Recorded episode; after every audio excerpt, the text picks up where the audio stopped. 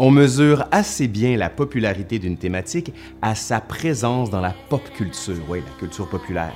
Cette année, les sorcières sont omniprésentes dans les remakes de Charm et de Sabrina l'apprentie sorcière ou encore dans la nouvelle saison d'American Horror Story. Ah, vous pourrez aussi passer par les concerts de Taylor Swift, Katy Perry, Beyoncé dans Assassin's Creed ou dans la publicité, elles peuvent même être derrière un succès de librairie, comme par exemple Sorcière de Mona Chollet. Elles sont souvent sexy, mais affichent tout de même une diversité inédite. Obèses, trisomiques, vieilles ou jeunes, noires ou blanches ou métissées, bienveillantes ou colériques, elles sont vendeuses, chanteuses, enseignantes ou même informaticiennes. Mais surtout, les sorcières d'aujourd'hui sont révoltées, notamment contre la jante masculine. En quoi la version de 2019 de la sorcière se distingue-t-elle de son aïeul médiéval solitaire et des magiciennes antiques? Aujourd'hui, à l'Histoire nous le dira, en collaboration avec Actuel Moyen Âge, on parle ici des sorcières de la pop.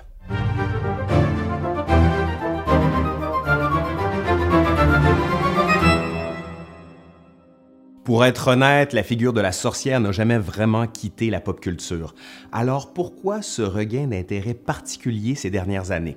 Il semble que le contexte politique ait donné aux femmes un regain de nostalgie pour ces figures antithétiques du masculin, brûlées sur la place publique pour avoir osé leur opposer leur indépendance. La figure de la sorcière et ses avatars incarnent les peurs des hommes face aux femmes et à leur pouvoir. Taylor Swift en a fait le mantra de son titre I Did Something Bad, paru en 2017 sur son album Reputation et a mis à l'honneur lors d'une mise en scène live particulièrement impressionnante lors des American Music Awards début octobre, un immense cobra qui se dressait derrière elle alors qu'elle en tenait et citons Il brûle toutes les sorcières, même si tu n'en es pas une, donc enflamme-toi. La prestation faisait suite à l'entrée remarquée de la chanteuse en politique en faveur des démocrates et surtout en opposition au camp de Donald Trump, le président américain. Le serpent géant est entouré de flammes qui accompagnaient Taylor Swift, auto-proclamée Mother of Snakes, en écho à Daenerys, Mother of Dragons, dans Game of Thrones, en tournée et aux American Music Awards, n'est pas sans rappeler les multiples reptiles qui entourent Katy Perry dans son clip Dark Horses et dans Les sorcières d'American Horror Story. La chanteuse américaine y jouait une sorte de Cléopâtre sorcière, réduisant un à un ses prétendants en sable par la magie, aidée de ses suivantes à tête de chatte égyptienne. Les sorcières sont en effet souvent accompagnées d'un animal, au premier rang desquels le chat noir, que l'on retrouve dans la nouvelle version de Sabrina, bien qu'il ait perdu sa faculté de parole, pourtant si drôle dans la version des années 90. Si drôle. Poor kitty, what's wrong? Couldn't sleep last night. I tried reading the most boring thing I could find, but not even your diary could do the trick. Si drôle. Si le chat renvoie souvent avec humour aux clichés du Moyen Âge, le serpent est plus étonnant chez la sorcière. Même s'il peut évoquer le mal et le diable de l'époque médiévale, il est plus probablement présent ici en lien avec l'imaginaire des magiciennes de l'Antiquité.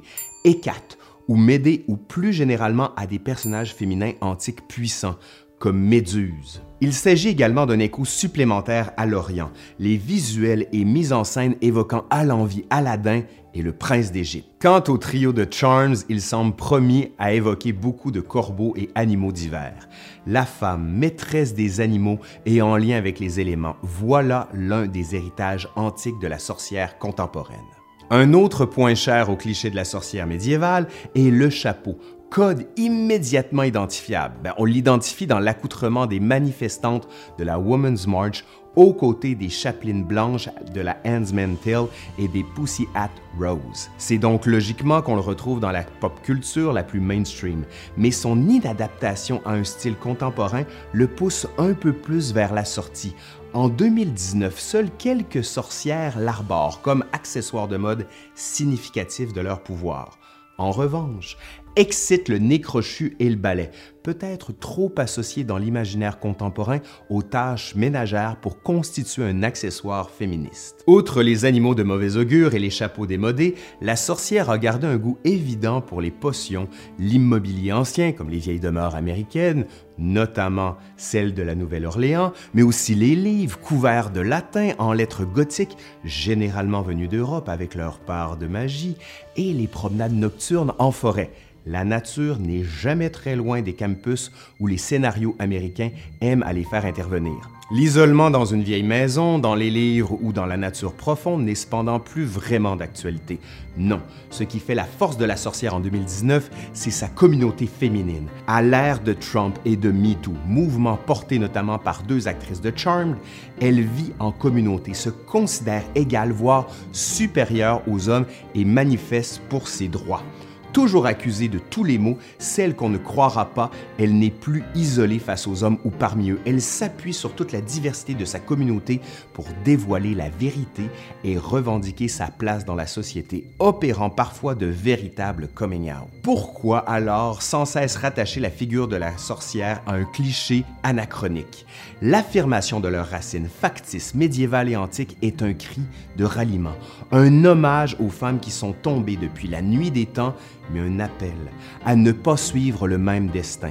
Les sorcières pop de 2019 sont des héritières conscientes de la figure de la sorcière dans la culture populaire et les filles de celles que les hommes n'ont pas réussi à brûler, pour citer Taylor Swift, comme le brandissent aussi les manifestantes de la Women's March. Gageons qu'Hermione Granger serait fière, voire un tantinet envieuse.